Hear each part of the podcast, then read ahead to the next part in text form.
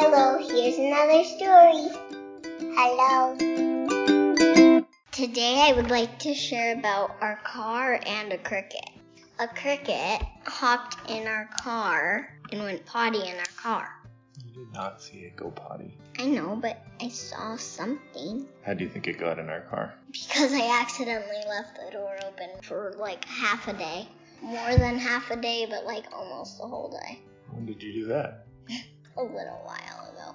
Not a little while ago, but I think it got in when you were blueberry picking. probably hopped on the blueberries and then snuck out and then hopped on mom. She didn't feel it. Then it hopped in the car.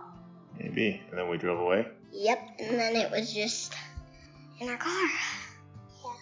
How did we get it out of the car? We didn't get it out. It the cricket died though because it was too hot. Or it's just sleeping really long. Did it get stuck in the car?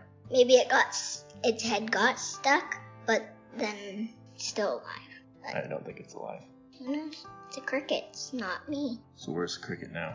At the very end of our trunk, that glass that's slanted down on our car, it's at the very bottom. Its head probably got stuck. Do you know what that glass is called? Uh, no. It's the back window of the car. The back window of the car, at the very bottom where those black spots are, the cricket's head might be stuck there. Or it died. Bye.